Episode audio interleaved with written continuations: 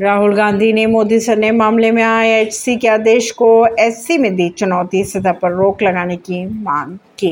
कांग्रेस नेता राहुल गांधी ने मोदी सर ने मामले में आए गुजरात हाई कोर्ट के आदेश को सुप्रीम कोर्ट में दी चुनौती। उन्होंने सजा और दोष सिद्धि पर रोक लगाने की मांग की है। हाई कोर्ट ने 7 जुलाई को इस मामले में सुनवाई करते हुए राहुल गांधी की याचिका खारिज कर दी थी। हाई कोर्ट ने इस महीने के पहले हफ़्ते में राहुल गांधी की पुनर्विचार याचिका को कर दिया है, खारिज। गुजरात हाई कोर्ट ने कहा है कि ट्रायल कोर्ट का आदेश सही था। इस आदेश में हस्तक्षेप करने की कोई ज़रूरत नहीं है। इसलिए आवेदन उनका खारिज किया जा चुका है।